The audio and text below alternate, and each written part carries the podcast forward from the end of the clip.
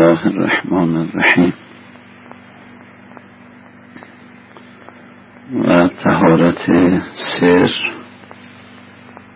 سر انسان اون حسه وجودی از مطلق تجلی جمعی است که بدون حسه به حق مطلق مستند است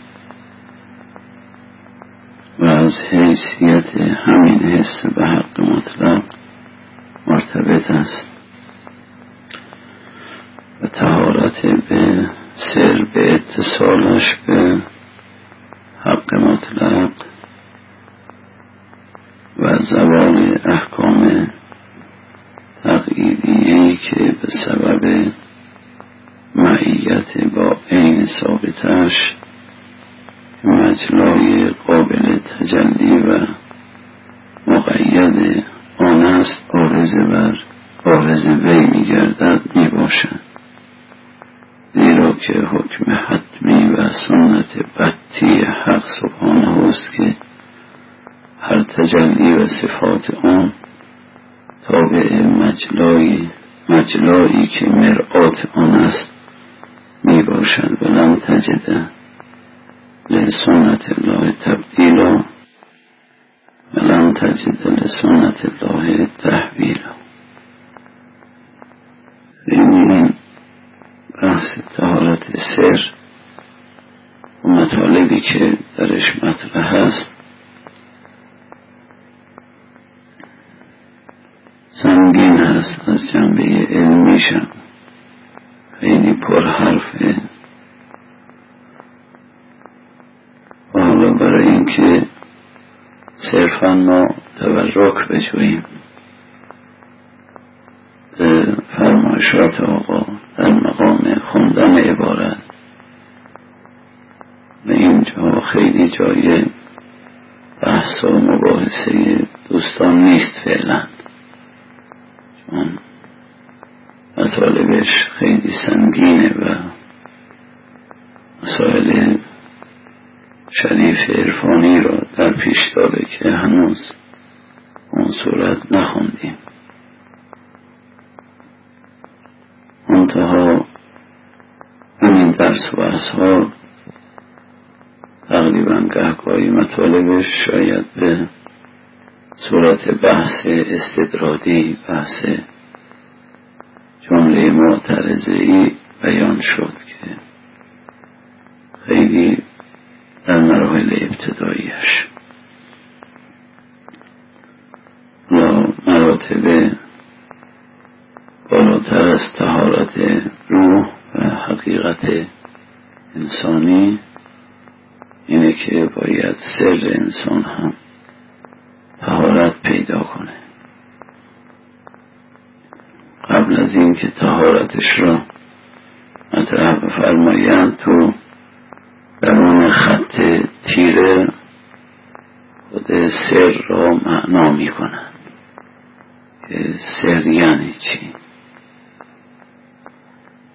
اصطلاح سر در عرفان برای انسان از قرآن گرفته شده که در آیات آمده که خداوند به سر شما آگاهی داره، چه این که لفظ نفس، لفظ روح و لفظ عقل، اینها هم باز در قرآن برای انسان آمد. لفظ سر هم برای انسان آمد، لفظ خفی آمده که مثلا ان الله علیم بما تخفی الصدور، خدا با آنچه که شما در دلهایتون مخفی کردید بدون آگاهی داره و بیخبر از مخفیگاه‌های شما هم نیست. مقام خفی نفس و خفای نفسه که دیگه در اون مقام خفا مثلا خودش فقط از خودش اطلاع داره و خیال میکنه که هیچ کس از اونجاهاش باخبر نیست. خداوند میفرماید که اینطور نیست، من از اون مخفیگاهاتون هم خبر دارم. مثلا تعبدی که در بین آقایان عرفا هست غیر از فلاسفه خیلی اصطلاحاتشون رو از عرفان از قرآن و روایات نمیگیرن، خودشون برای خودشون اصطلاح بیشتر جعل میکنن. اما عارف اونچنان محو در خدا هست که میگه که اصطلاحات را ما هم از قرآن بگیریم، از روایات بگیریم، که خودمون کلمات نسازیم، حتی لفظ را هم اونها به ما بدن. ما الفاظ را هم میخواییم بدونها تمسک کنیم، حرف بزنیم، این الفاظ را هم از وحی گرفته باشیم، که خودمون این وسط کاری نباشیم. لذا اصطلاحات فلسفی نوعاً، حالا گرچه بازم اون هم کم نیست، میشه در آیات روایات پیدا کرد بعضی جاها، اما عرفان تعبدش در اینه که به قرآن و روایات تعبد داشته باشه. یعنی در حقیقت عارف اول عبودیتش را تثبیت می کند، بعد به مرحله شهود عبودیتش در سیر می افتد.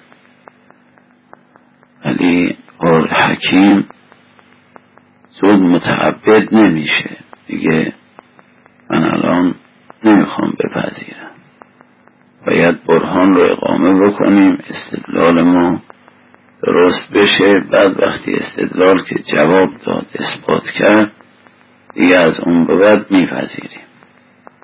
ولی عارف چون پای استدلال رو نداره، پای شهود رو داره، همین اول واقعیت را، وجود را، حقیقت را پذیرفته است، تعبد بهش داره، منتها در مقام تعبد به بالا میخواهد به شهودش برسه، که ببینه و بچشه اون چرا که میگه اونها را خودش ادراک کنه به علم شهودی.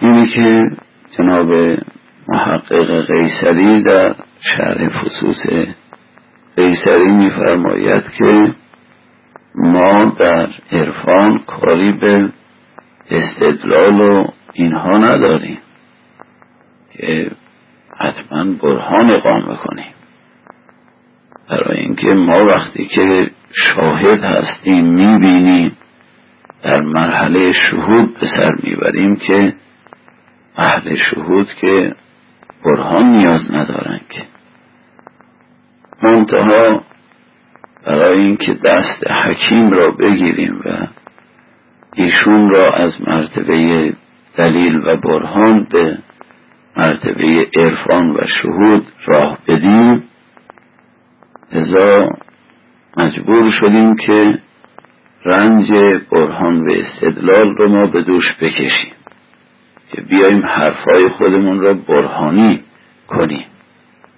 اینم نه برای این است که خودمون نیاز به برهان داریم، خودمون نیاز نداریم، برای اینکه دلسوز هستیم، میخواییم دست اونها رو بگیریم، اونها رو بالاتر بیاریم، دیگه مجبور هستیم که حرفای خودمون رو به صورت برهان در بیاریم، که به حکیم ندای تعالی بدیم که او رو بالاش ببریم. ولذا اینا حتی اونچنان متعبدن که نه تنها در مقام شهود میگوین هر چرا قرآن فرمود، هر چرا روایات فرمود، ما در کمال کوشش و سعیمون سعی میکنیم که اینها رو مشاهده کنیم و ببینیم. حالا انشالله در دفتر دل به لطف خدا مراجعه می‌فرمایید باب 17 وقتی در رموز الف لام میم حروف مقطعه که سوره بقره را باز می‌فرمایید بسم الله الرحمن الرحیم، اولین حرفش و کلمش حروف مقطعه الف لام میم که باب 17 دفتر دل مصدر هست به بسم الله الرحمن الرحیم است، کنوزی کن الف و لام و میم است که بر اساس بسم الله الرحمن الرحیم کنزهایی و گنجهایی در الف لام میم هست که حالا ما میخوایم در این باب 17 چند تا از اون گنجها را برای شما مکشوف کنیم، استخراج کنیم که ببینید که در الف لام میم چقدر گنج نهفته شده، چقدر گنجها خوابیده شده. بعد استاد می‌فرمودن که مثلا قرآن که میخواست نازل بشه، هر سوره‌ای که اون سوره دارای حروف مقطعه بود، اینکه از راه دور که انه الف لام میم اون صدای اولیش شروع می شد، الف کشیده، حالا با اون لحن خاصی که خودشون داشتن کشیده میشه تا وقتی لام کشیده بشه میم هم کشیده بشه، این از راه دور دیگه، از راه دوری که به یک تعبیری از ابتدای عالم شروع بشه و تا انتهای عالم ختم بشه. اما ابتدا و انتهایی که آدم در مقام شنیدن میشنوه، نه ابتدا و انتهای بی انتهای، نه ابتدا و نه انتها، که اونطوری باید این الف لام میم کل نظام وجود را بگیره، کل نظام وجود را بگیره که انه از اول تا آخر نظام هستی یک نغمه هست و یک صدا هست و اون یک صدا و یک نغمه همین نغمه الف لام میم که کشیده بشه.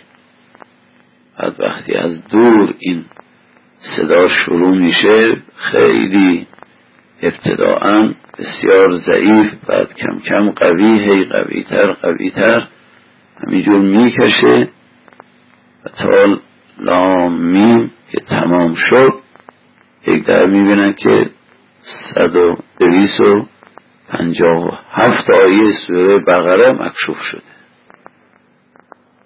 برای پیغمبر باز شده دیگه، این سوره برای حضرتش حالا باز شده دیگه. و همین نغمه‌ای که در الف لام میم مثلا، و باز هم سوره آل عمران همینجور، اون با اینکه بعضی از سوره ها هم الف لام میم در چند سوره آمده، مثلا الف لام میم صاد در چند سوره آمده، الف لام میم ر در چند سوره آمده، اما مطابق با هر سوره وقتی که او شروع که میشه به اتمام که میرسه متن اون سوره پیاده میشه،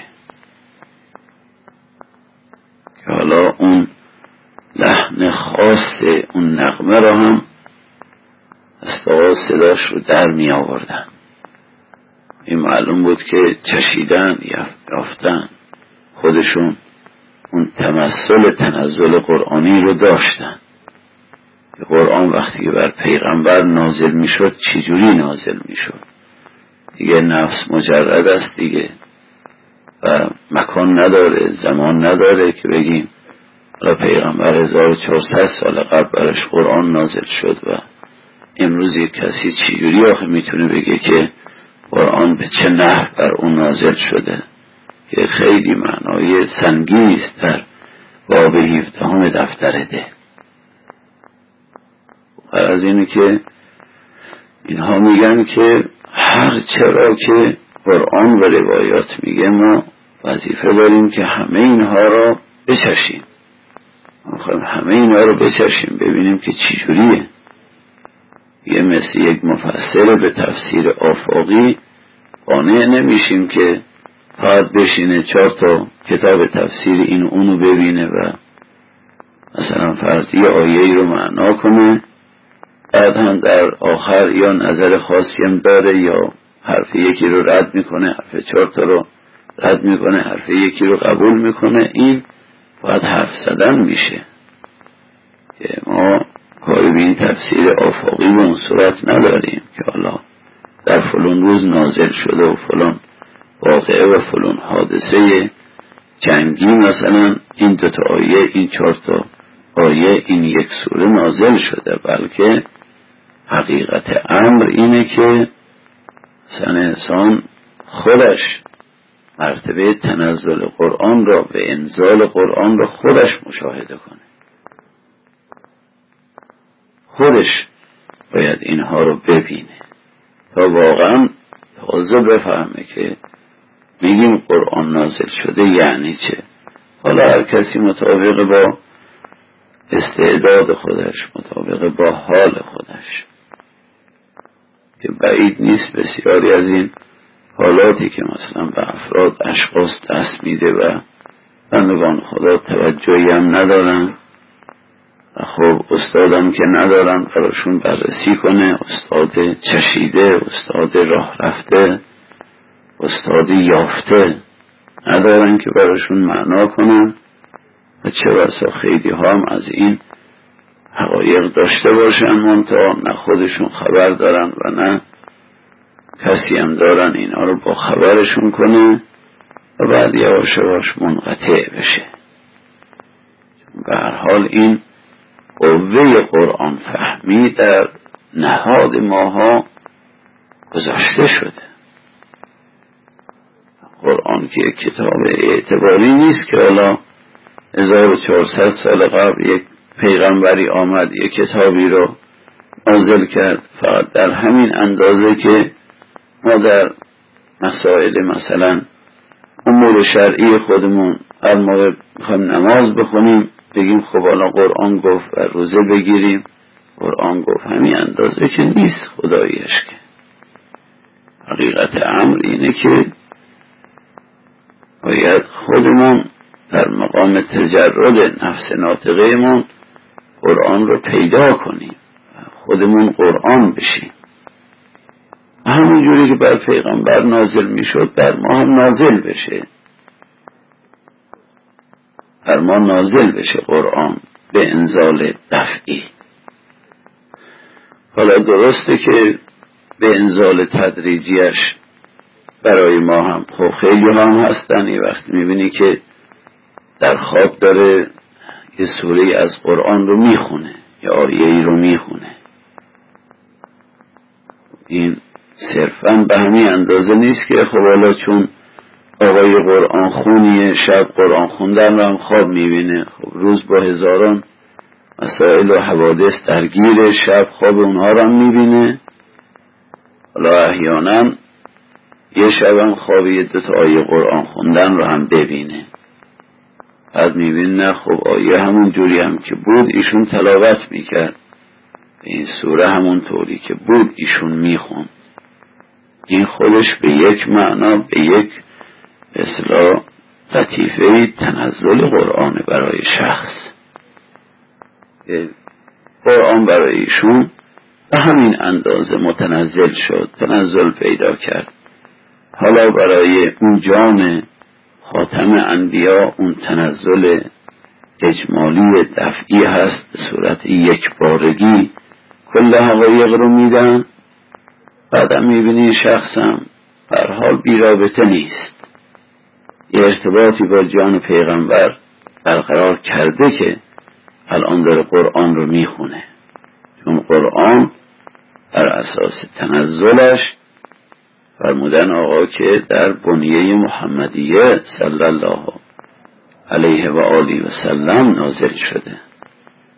و بحث طهارت هم که عرض کردیم که مسئله طهارت تو تمام مراتب پیغمبر چون بود، چون این تمام حقایق را به صورت صاف و زلال در مراتب وجودی جان خودش قرآن رو گرفته و قرآن در حقیقت یک موجودی است که مخازن این موجود مراتب وجودی نفس پیغمبر اکرمه. همین الان هم قرآن در عالم عقل جناب رسول الله که این عالم عقل نظام طبیعت یک شأنی است از شؤون عقل پیغمبر،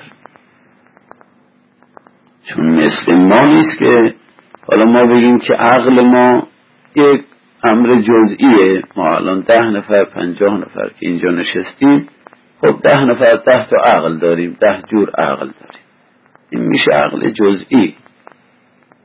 حالا اگر یه مطلبی به ذهن یکی از ماها رسید، خب شاید به ذهن 50 نفر دیگر نرسه.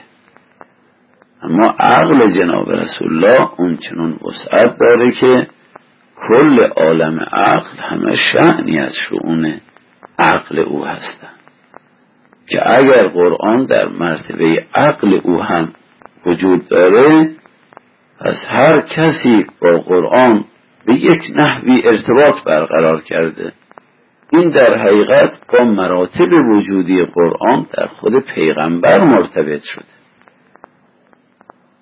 اگر حتی به همین لفظ قرآن ارتباط برقرار کرده، همین اندازه‌ای که چشمش به خط قرآن میفته، مثل یه عوامی که خوندن قرآن رو بلد نیست اما چشمش به خط قرآن میفته، این در حقیقت این دیدن او این قرآن را خودش یک نحوه ارتباط است با چشم برزخی جناب رسول الله که به قرآن ناظره. خودش یک نحوه ارتباط. بالاخره اگر کسی مس بکنه سطر قرآن را، صفحه قرآن را، به همین اندازه در حقیقت مس کردن جناب رسول الله رو داره ادراک میکنه به اندازه خودش. دیگه قرآن مراتب وجودی پیغمبر است، دیگه مراتب وجودی جناب رسول الله. و اگر کسی مفاهیم قرآن رو بفهمه، خب به همون اندازه‌ای که در مفهوم فهمی راه یافت، به همین مقدار معلوم میشه که با جناب رسول الله ارتباط برقرار کرد.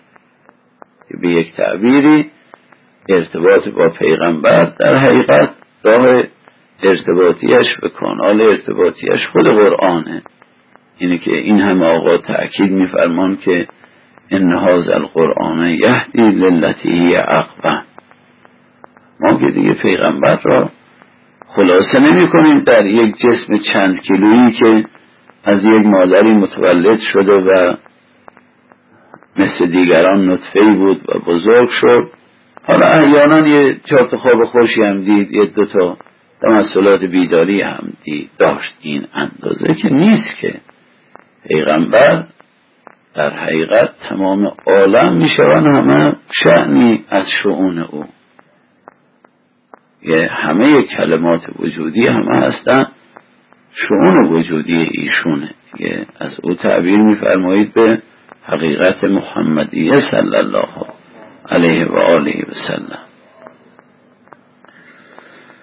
که هرچه با قرآن که ارتباط برقرار بشه، در حقیقت ارتباط با جناب رسول الله صلی الله علیه و آله و سلم. حتی در فرمایشات آقا یه وقتی درس داشتن، حالا شاید عزیزان تو نوارهاشون گوش کرده باشید، معمولا همین لحظه که شما دارید قرآن رو میخونید، همین لحظه قصد کنید، اصلا نیت کنید. نیت کنید که من همین الان همین جناب مقابل جناب رسول الله نشستم، دارم قرآن رو میخونم. یعنی اصلا فرمود اصلا جلوی پیغمبر نشستم. همچین حالی باشه. آدم قرآن رو هر موقع میخواد بخونه به این قصد بخونه. حالا شما اگر نحوه خوندن قرآن را، نگه داشتن قرآن را توسط هستاوار دیده باشی، مثلا تو جلسات مجلس ختم هیچ موقع قرآن به این صورت نیست که الان گذاشته روی زانو و میشینه در قرآن میخونه. نه، چی قشنگ مثل حالت قنوتوار این قرآن دستشونه و با یه حال خاصی هست، مثل این که با دو زانو در خدمت جناب رسول الله نشستن دارن قرآن میخونن، در خدمت پیغمبر این جلسه هیئت قرآن مثل این که اصلا هست و یک جلسه هیئت قرآنی که کل نظام هستی همه در این جلسه هیئت قرآن هم و رئیس این هیئت هم جناب رسول الله هست و در مقابل داره به بنده، به شما، به این آقا، به اون آقا میگه قرآن رو بخون. از ما داریم یه دوتا آیه قرآن میخونیم ببینیم صحیح میخونیم، درست میخونیم یا نه، بالاتر معنای قرآن چیه یا نه، بالاتر خیال قرآن چیه، بالاتر روح قرآن چیه، بالاتر عقل قرآن چیه، سر قرآن چیه، قلب قرآن چیه. پیغمبر داره تمام رو پیش میکشه دیگه، کنه او به عنوان حالا جنبه تشبیه معقول به محسوس، مثل یک رئیس هیئتی که شاگردهاش رو میاره و تک تک شاگردها همه در پیشگاه او دارن قرآن میخونن. خب و همین روال آدم قرآن بخونه، حالا هر مقداری که دست خسته شد، اونم خودش بازی حرفی عجیبی هم داره که حالا نمیگم عملی بشه، حالا حرف اون ندارم، برداشت بنده است در مقام چیز که یکی از تطهیر نفس انسان اینه که بدن، در مسائل بدن، در مافوق بدن اینه که قرآن به صورتی گرفته بشه قنوتوار که خود به خود کتف آدم درد میاد دیگه، این درد سرایت کنه به کل بدن. این خیلی خودشی عجیبیه، خودشی فرمایشیست، اصلا مطلبیه. حالا من این رو به ظاهر نشنیدم ولی اینطور برداشت دارم که این خودش یک بادی باشه. حالا میخواید فکر بفرمایید، روش حساب بفرمایید. حالا یک قرآن رو بگیره روی دست خودش و میخواد به صورت قنوت بخونه و دستش هم به هیچ جا اتصالم نداشته باشه، همین اندازه کم کم بعد از 10 آیه، یک صفحه، نصف صفحه، 2 صفحه دیگه بسته به افراد مختلفن دیگه، بعضیا قوه جسمیشون قویست تا خسته بشن پول میکشه و دیگه خسته هم که شد اونچنان محو در جمال قرآن بشه که خستگی خودشو فراموش کنه. یک در میبینی از اون حال که در میاد یعنی که تمام بدن همه درد میکنه. خب بکنه این درد خیلی برای تطهیر اینطوری. حالا فکرش رو بفرمایید، نمیگم عملش رو بکنید، فکرش رو کنید. به هرچه از دوست رسد نیکوست. بالاخره باشه مثلا بعضی از عزیزان نامه نوشتن که بعد مثلا یه خوابی رو دیده و از خواب بیدار شد، خیلی بدن کوفته، خیلی چه خواب خوش بود، خوبم بود، مثلا اینجوری که نقل میکنم بعضی عزیزان خواب خوشه، خوبه، از اعتقادات ایمانی برمیخیزه. آخه یه سری اعتقادات خوشی دارید دیگه، این اعتقادات خودش رو به شما نشون میده دیگه. مال اعتراض داری باید نماز بخونی یا نه؟ خب داری که داری شبان روز میخونی دیگه، این خودش یک اعتقاده. خب این اعتقاد باید یه جوری خودش رو به شما نشون بده، تمثل بده یا ندی. این اعتقادی امر قلبی است، یک گرهی است، یک عقده‌ای است که در جان شما با دل شما گره خورده شده، عچین شده. این اعتقاد باید خودش رو یه جور به شما نشون بده در عالم یه شکلی، یه چیزی، در عالم قوه خیال دیگه. بعد میبینی به صورت یه خواب خوشی در میاد. آقام که طرف از خواب بیدار شده واقعا میبینه لذت میبره، مبتهج هستن. وقتی اون صورتی که براش پیش میاد اونو فکرشو میکنه، میبینه خب مطلب خیلی عادی بود، فرض یا آیه قرآن داشت میخون. اما وقتی بیدار شد میبینی که اصلا مثل یک گل شکفته شده. خب اینجا خود نفس تکوینا داره خبر میکنه بیچاره دیگه، میگه آقا حالا تو به ظاهر الان میشینی فکر میکنی، میگی خب خواب بلا به یک لحظه هم باشه، یعنی خواب خوشی پیش میاد به یک لحظه، به یک تعبیر. وقتی بلند شد میبینه عجیب منبسط شده، احساس نرمی میکنه، آرامش میکنه، احساس اینجوری داره. خب این اعتقادات ایمانی هست که خودشون نشون میده، عقایدی است که در جانشون به عنوان ایمان گره خورده و الحمدلله داره به این اشکالها و صورت داره خودشو بهش نشون میده. یه درس کلاس آیون دیه نشه مدرسه دارن عزیزان. حالا یه وقتی هم نه باشه، عکس قضیه هم هست که یه خوابی هم دیده و خوابشو وقتی تعریف میکنه خواب خوبه و خب از خواب بیدار میشه، گرفته میشه، منقبض میشه. پس دیگه اینها به ظاهر که فکر میکنه نمیتونه جواب قبض خودشو بگیره. چرا من اینجوری شدم؟ ظاهرا خواب که بد نبود، حالا چرا اینجوری یک دفعه ناراحت گرفته است، بدن کوفته شده و فلان شده؟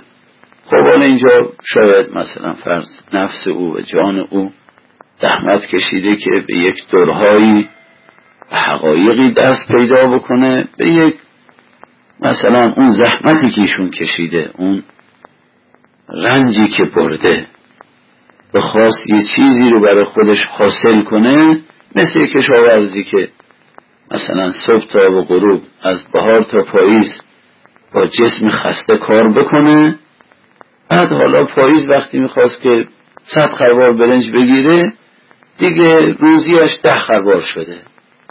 وقتی که پاییز که رسیده ناراحته، میگه ما امسال جان رو به لب آوردیم، این همه جسممون ضربه خوردیم، سختی کشیدیم، به جای اون همه باید مثلا این مقدار رو گرفتیم. اینجا هم اینطوری میشه، این از خواب بیدار میشه و حالا خودش متوجه نیست چرا الان اینجور ناراحته و چرا منقبضه و چرا بدن کوفته شده.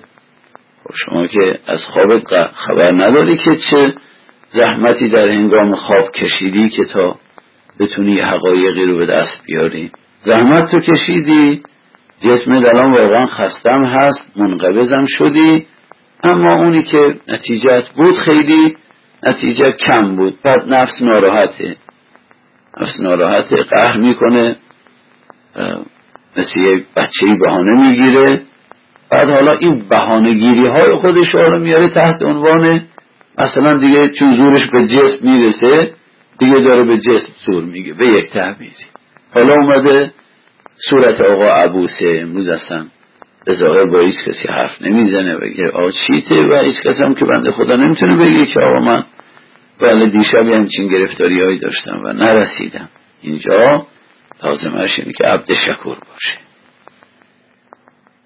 اون دردش، اون رنجش، اوناش برای بدنش انشالله کارساز هست و عبد شکور باشه. خب حالا بسیار خوب، تا از اول بار زحمت کشیدی تا پاییز، خب نظام هستی برای تو این مقدار رو مقرر فرمود دیگه، طلبکاری نداشته باشی، از خواب بلند بشی، قبض هست، منقبض هست، ناراحت باشه، اما دیگه تو ذهنمون لب باز نکنیم که طلبگاری برای خودمون درست کنیم. حالا با این حرفایی که تا حالا زده شدم الحمدلله بازم اونا رو تطبیق بفرمایید. خب الهی شکر، الهی شکر.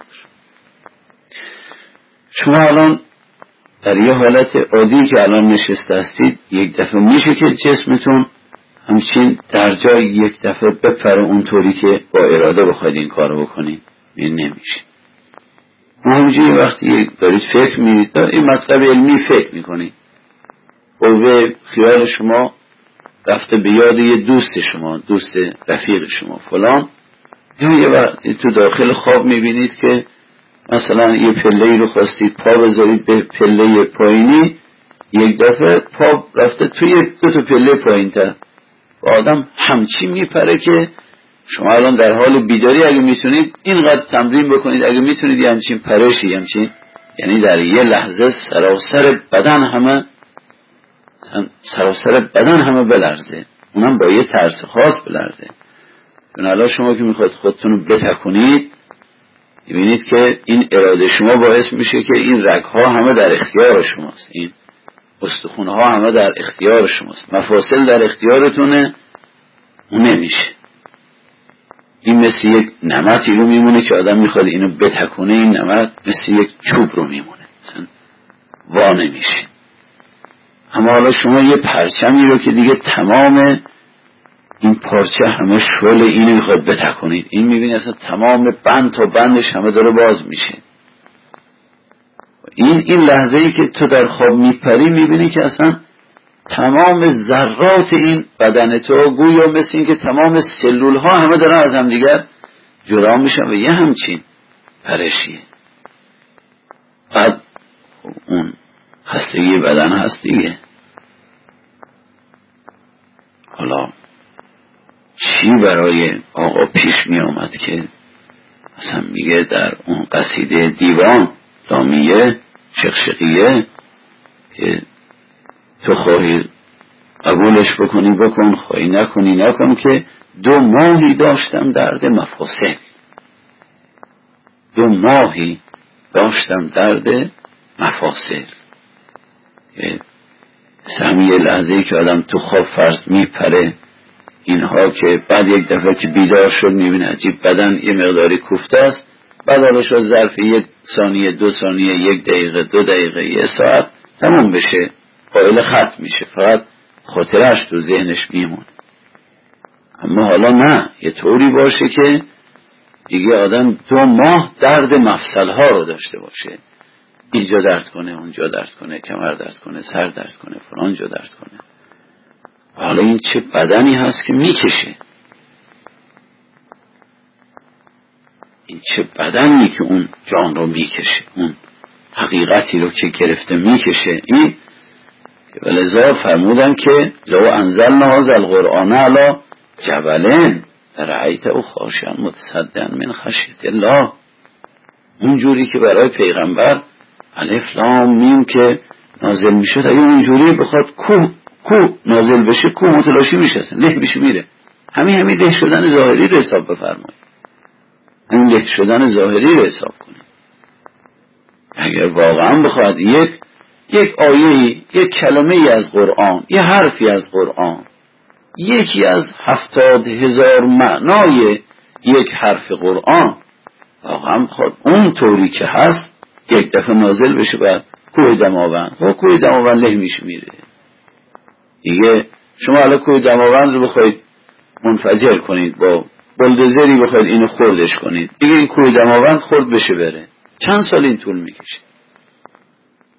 چقدر این طول میکشه؟ از جنبه زمانی چقدر وسیله میخواد.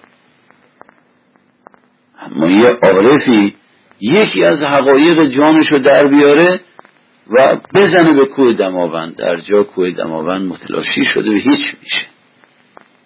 لو انزلنا هذا القرآن علی جبل لرأیته خاشعا متصدعا من خشیة الله. بی خود نبود که قرآن میگه که ما این امانت را خواستیم که بر کوها و بر آسمان ها و بر زمین نازل کنیم، اینا ای خدا ما نمیتونیم و ما ندید که ما له میشیم اصلا. فابعین ان یحملنا، ما نمیتونیم تحملش کنیم. غیر کلمه یحمل نداره، عباد کردن از این که بتونن حملش کنن. ما نمیتونیم، ما پدر مادر میاد. مثل این که شما میخواید یه بچه کوچیک را بعد یه بار 100 کیلویی رو بذارید روی دوشیشون، مثلا حالا بازم خیلی تشبیه دورادور، یه بچه شیرخوار بعد یه بار اندازه کوه دماوند میخواد بذاری روی دوش این بنده خود. ابینن یحملنها، هیچ موقعیشون همچنین رغبت حملش هم تازه نمیکنه، رغبتش هم نمیکنه. یعنی که بالا اصلاح فرمودن که مردم خیال میکنن که همینجور عادی است، همینجور یه 4 تا حرفی تو جلسه میشنون، مثلا از یه منبری فلان دلشون میخواد که خب خوب براشون مکاشفه پیش میاد، اما خبر ندارن که اگر اون بخواد پیش بیاد لیهشون میکنه. یه دفعه چند نفری خدمتشون رفتن، حالا از این مسئولین بودن بندگان خود، طبق متعارفیه که از اینا او کرده بود به آقا که هنگام رفتن که آقا اوامری دارید، این آقا فرمود برو دنبال کار خودت، تو مگه میتونی اوامر ما رو، من اگر امر کوه دماغم بکنم له میشه، تو کجا میتونی امر ما رو گوش کنی؟ برید دنبال کارتون، شما همین امور متعارفتون دنبال کنی. اوامر چه اوامری داریم ما؟ لو انزلنا هذا القرآن علی جبل لرأیته خاشعا. اگه اینا که دیگه یک حالت اعتباری نیست که کسی بخواد با مردم شوخی کنه، که تو باب 11 ظاهراً دفتر دل هست، خوندیم تو جلسه علم و دین که فرمود که من خودم یک دوره تفسیر قرآن هستم، اما نه تفسیر عبارات و ظواهر که ظاهربین است در اون حد ناظر، حدی که ظاهربین قرآن میخونه یک حالا آیه ادبیاتشو درست میکنه، این کلمه لغتش از اونه، اون کلمه لغتش از اونه، بعد جمله معناش اینه، بعد مجموعا علامه طباطبایی چی فرمود، فلان چی فرمود، فلان چی فرمود، خب اینجوری الان برای شما تفسیر. اینجوری نه در اون حدی که اهل ظاهر بهش ناظر، نه به تفسیری که باشد انفسی اون تضافاقی فزون باشد، بسی اون تفسیر انفسی. باید کسی تفسیر انفسی قرآن میشه، ما جرأت کنیم به ایشون بگیم که آقا شما به ما امر کنید که ما امر شما را اجرا کنیم، له میشیم ما. خب همین اندازه که با ما مماشات کنن، همین یک کتاب بنویزن ما هم همین رو بگیریم بخونیم، یه مقداری لفظش مفهومش لذتی ببریم، حظی ببریم. حالا فرض این مقدار انشاءالله، گرچه بی چیز نیستیم، گفت که سلام درویشان بی‌تمن نیستیم، به یک تعبیری که حقایق که میگم بر آدم پیش بیام. ما حالا فرمودن که اگر همینجوری آدم حواسش رو بکنه، بعد یک دفعه میبینه که یه وقتی بهش یه چیزه که میدن، بعد اون چنان ترس و وحشتش میگیره که اون مقدار حواسش هم از دستش میره و دیگه میگه ما خیرشو خوردیم، اصلا اینو به ما دیگه ندید و ما خیرشو خوردیم، نمیخوایم اصلا. چه بسا بعضی از بندگان خدایی که شاید 1000 اونی که 2 ماهی داشتم درد مفاصل براش پیش آمده، بیچاره به طور کلی مریض شده، له شده، بردم بیمارستانش، دیگه فلانی مرده، چی مرده خبر ندارم و هیچ کسی هم نمیدونه که ایشون به چه دلیل مرده. میگن خب بیچاره مریض بود، جسمش آوردن، جسم له شده اصلا، خب ما اینا یه مرحوم شد دفنش، خبر ندارن که آقا این فرضی همچین حواسی داشت براش، اون واقعه پیش آمده. بعد اینا حالا این با چه جسمیه که اون حقیقت رو آدم تحمل بکنه و 2 ماهی هم داشتم درد مفاصل. اینا اینطور نیست که حالا که 2 ماهی داشتم درد مفاصل این 2 ماه کار رو تعطیل کرده باشه، که همینجور باز تشنگی اضافه تر میشه دیگه، قوی تر میشه آدم. اینه که الان ما که از دورادور دستی بر آتش داریم، یک دفعه الان دلمون میخواد که ای چقدر خوب اونا پیش بیاد، بعد میبینی که عجب یک دفعه به جای آدم میرسه که خودش میگه که ای خدا نمیخوام که من دارم بیچاره میشم، من دارم از بین میرم، دارم له میشم. و خدا اینا کرده یه وقتی هم سر از کفرم در بیاره، برای اینکه لهش کنه، چه میدونه آخر. اینی که فرمودن ذره ذره، پله پله، اینقدر تا قوی بشه، اینقدر که اول شیر بخوره، یواش یواش کودک این که الان اون غذاها رو نخواد،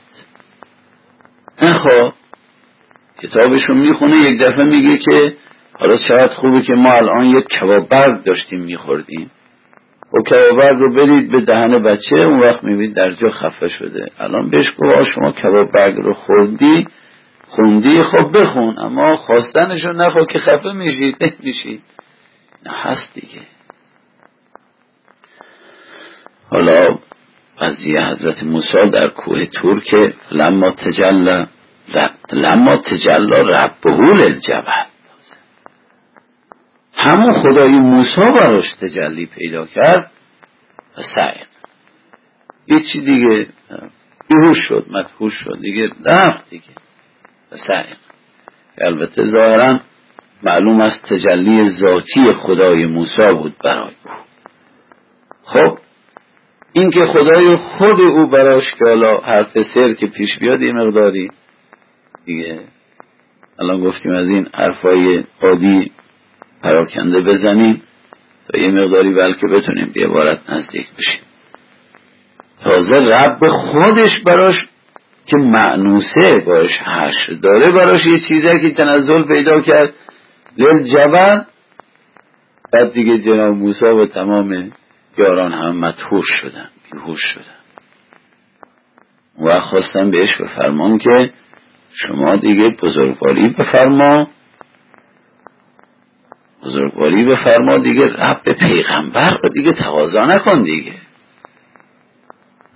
رب ارنی انظر الیک، انظر الیک، اونطوری که تو هستی تو رو نگاه کنم، اونطوری که من هستم، من مال جناب خاتم انبیا هستم، اونطوری که تو میخوایی، تو همینی که من مال تو هستم، همین تو حس وجودیت، همین من تازه برات یه تجلیه که کردم، بعد تو که له شدی داری خورد میشی و له شدی، اونو دیگه اون اندازه هوس نداشته باش.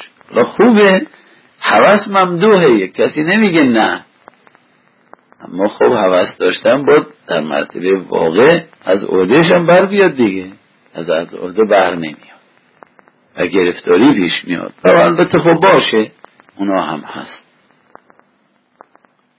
حالا تو این بحث ها میشه که جایگاه جناب ابوالفضل خیلی حرف پیدا میکنه. جناب امام صادق سلام الله علیه میفرمایند که عموی ما عباس این مقامی در بهشت داره که اولین و آخرین شهدا نسبت به این مقام قبطه میخورن. این چه مقامی است دیگه، این چه چیزیه، چقدر بهشون دادن. این معلوم میشه که ابوالفضل جان قوی است دیگه، بله اگه جان قوی نباشه اون مقام رو بهش بدن له میشه، طاقت نداره حملش کنه،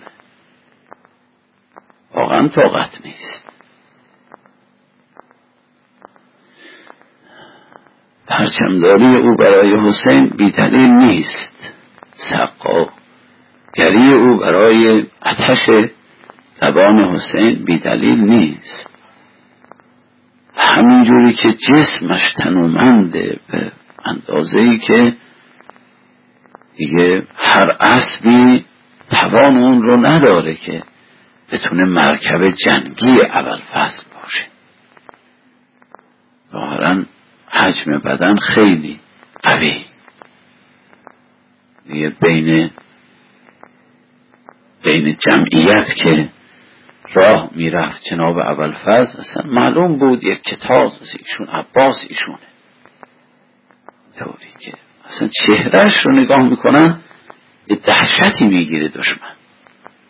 همینطور که جسم شریفش اینطور دهشت آوره، اون جانش هم خیلی قوی است، اون جان قوی که به عبودیت تامه خدا و رسول و امیرالمؤمنین در آمده که حضرت امام صادق به ایشون در زیارت نامش سلام میکنه. زیارت نامه حضرت ابوالفضل به توسط حضرت امام جعفر صادقه. السلام علیک ایها العبد الصالح، اونی که امام صادق بگه عبد صالح، اونی که امام صادق بگه عبد صالح. السلام علیک ایها العبد الصالح المطیع لله و لرسوله و لامیر المؤمنین علیه السلام. یک کسی که تو مطیع خدا شدی، مطیع پیغمبری، مطیع امیر المؤمنین. اینایت بفرمود این الفاظ از دهنه امام صادق داره در میاد، عادی که نیست که ما بگیم حالا از اول فرض عبد صالح خداست. خب دهن ماست، اما دهن عصمت الله، خلیفت الله، انسان کامل. حضرت امام صادق بفرماید که عموی ما عباس یه همچین عموی خوبیه، همچین عموی خوشیه، اونم بزرگ مردی که 4 تا امام امیرالمؤمنین، امام مجتبی، سید الشهدا و جناب علی بن حسین امام زین العابدین، هر 4 تا دست ابوالفضل رو بوسه زدن. این دست خیلی محترمه، این دست خیلی شریفه.